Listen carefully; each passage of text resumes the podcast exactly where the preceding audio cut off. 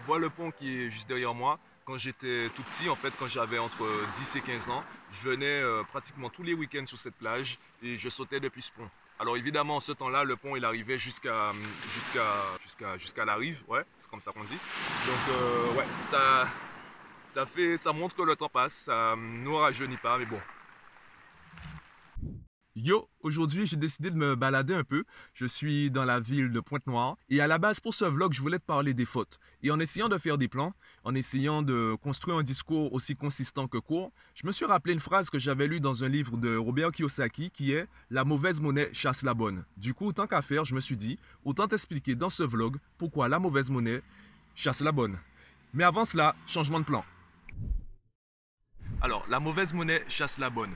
Tu le sais aussi bien que moi, il fut un temps où il y avait des pièces en or également des pièces en cuivre. Et pourquoi on a créé les pièces en cuivre? C'est parce que justement, les pièces en or avaient une valeur tellement élevée que les paysans, les pauvres, ne pouvaient pas se permettre d'utiliser les pièces en or. C'était, tu pouvais pas acheter une baguette juste avec ça. Et en plus, les riches aimaient bien collectionner les pièces en or pour montrer également leur richesse. Du coup, on a créé les pièces en cuivre. Et le problème, c'est justement comme il y a plus de pauvres que de riches, eh bien, les pièces en cuivre étaient davantage, étaient beaucoup plus intéressantes que les pièces en or parce que tu pouvais acheter plus de choses différentes. Tu pouvais acheter plus de choses différentes. Alors qu'avec une seule pièce en or, tu étais obligé d'acheter en fait euh, une énorme quantité pour la même chose. Du coup, les pièces en cuivre, la mauvaise monnaie a chassé la bonne, les pièces en or. Et c'est la même chose dans tous les domaines. C'est plus facile de faire des fautes que d'écrire correctement. Donc ceux qui font des fautes vont plus facilement influencer une langue plutôt que ceux en fait qui, euh, la petite minorité, enfin la minorité, qui euh, parle ou écrit convenablement la langue. Alors c'est génial, il y a énormément de soleil.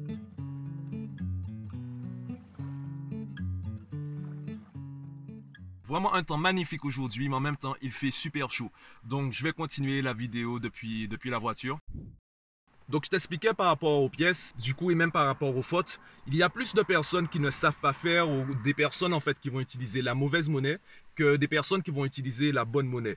Et la question maintenant, c'est comment agir, comment réagir par rapport à cela. Est-ce qu'on devrait se battre pour euh, sauvegarder eh bien la langue française dans euh, sa perfection alors qu'elle est euh, juste la continuité de, de mauvaise monnaie, puisqu'à la base, il y avait le latin, et ce ne sont pas les meilleurs soldats romains qui parlaient français, c'était les plus mauvais en latin c'est justement leur, euh, la mauvaise monnaie du latin qui a créé ce qu'on nous on appelle la bonne monnaie, la langue française. Et justement, à chaque génération, il y aura des personnes qui vont utiliser les règles à bon escient, des personnes qui vont maîtriser les règles, et il y aura une majorité de personnes qui ne va pas maîtriser euh, les règles, qui, qui va donc influencer dans la bonne ou la mauvaise direction. Ça, c'est une question de perception.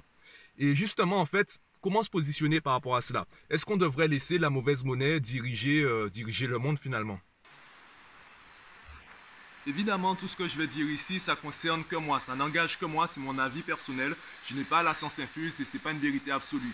Pour moi, en fait, c'est une question de temporalité. Il fut un temps, en fait, le jean n'était pas accepté sur le lieu de travail. Il fut un temps également, le jean, en fait, c'était l'outil de travail par excellence.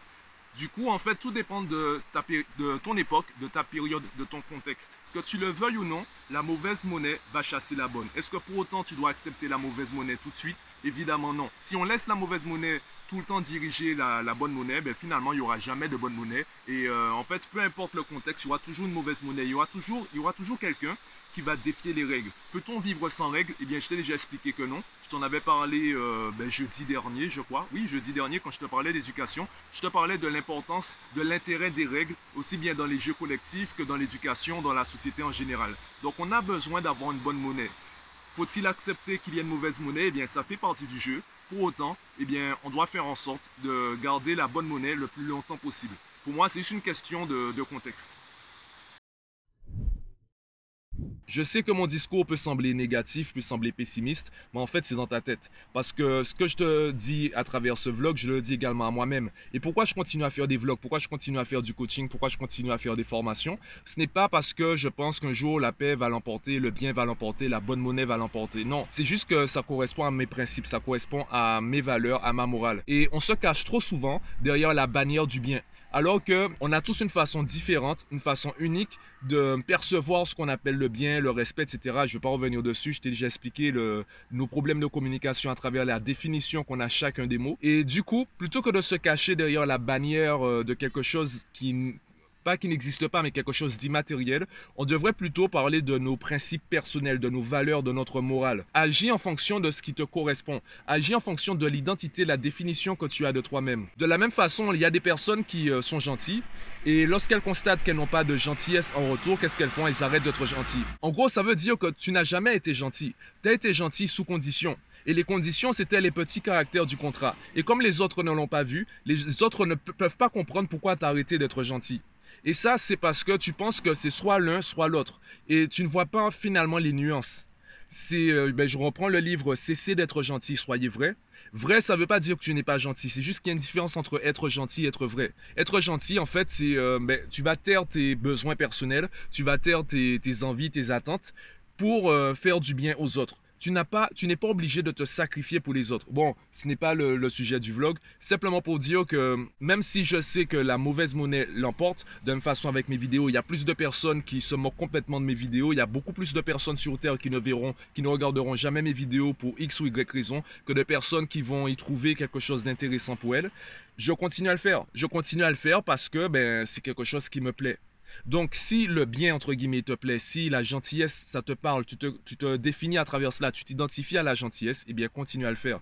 Sinon, en fait, tu vas t'égosiller, tu vas te fatiguer. Je prends l'exemple même des vlogs. Si tu ne prends pas de, plaisir à faire des vlogs, eh bien, tu vas pas tenir longtemps. Si tu t'intéresses vraiment pas au montage vidéo, euh, aux, transitions, etc., à la colorimétrie, etc., d'ailleurs, c'est des choses que j'apprends encore à faire. Si tu t'intéresses pas réellement à cela, eh bien, tu vas peut-être faire un ou deux vlogs et après, tu vas abandonner parce que tu que personne regarde, tu n'as pas beaucoup d'interaction, tout le monde s'en fout et toi tu souffres à en faire. Du coup, bon, voilà, voilà ce que je voulais dire et voilà ce que veut dire euh, la mauvaise monnaie chasse la bonne. Bon, il est déjà 15h, 15 h passées. Si tu te souviens de mon planning, du planning que je t'ai donné hier, je, vais, je m'apprête à rentrer chez moi, je vais me reposer, commencer le montage et surtout manger, enfin profiter de mon premier repas de la journée. Je fais ça et euh, ben, je te publie le vlog et je te dis à demain.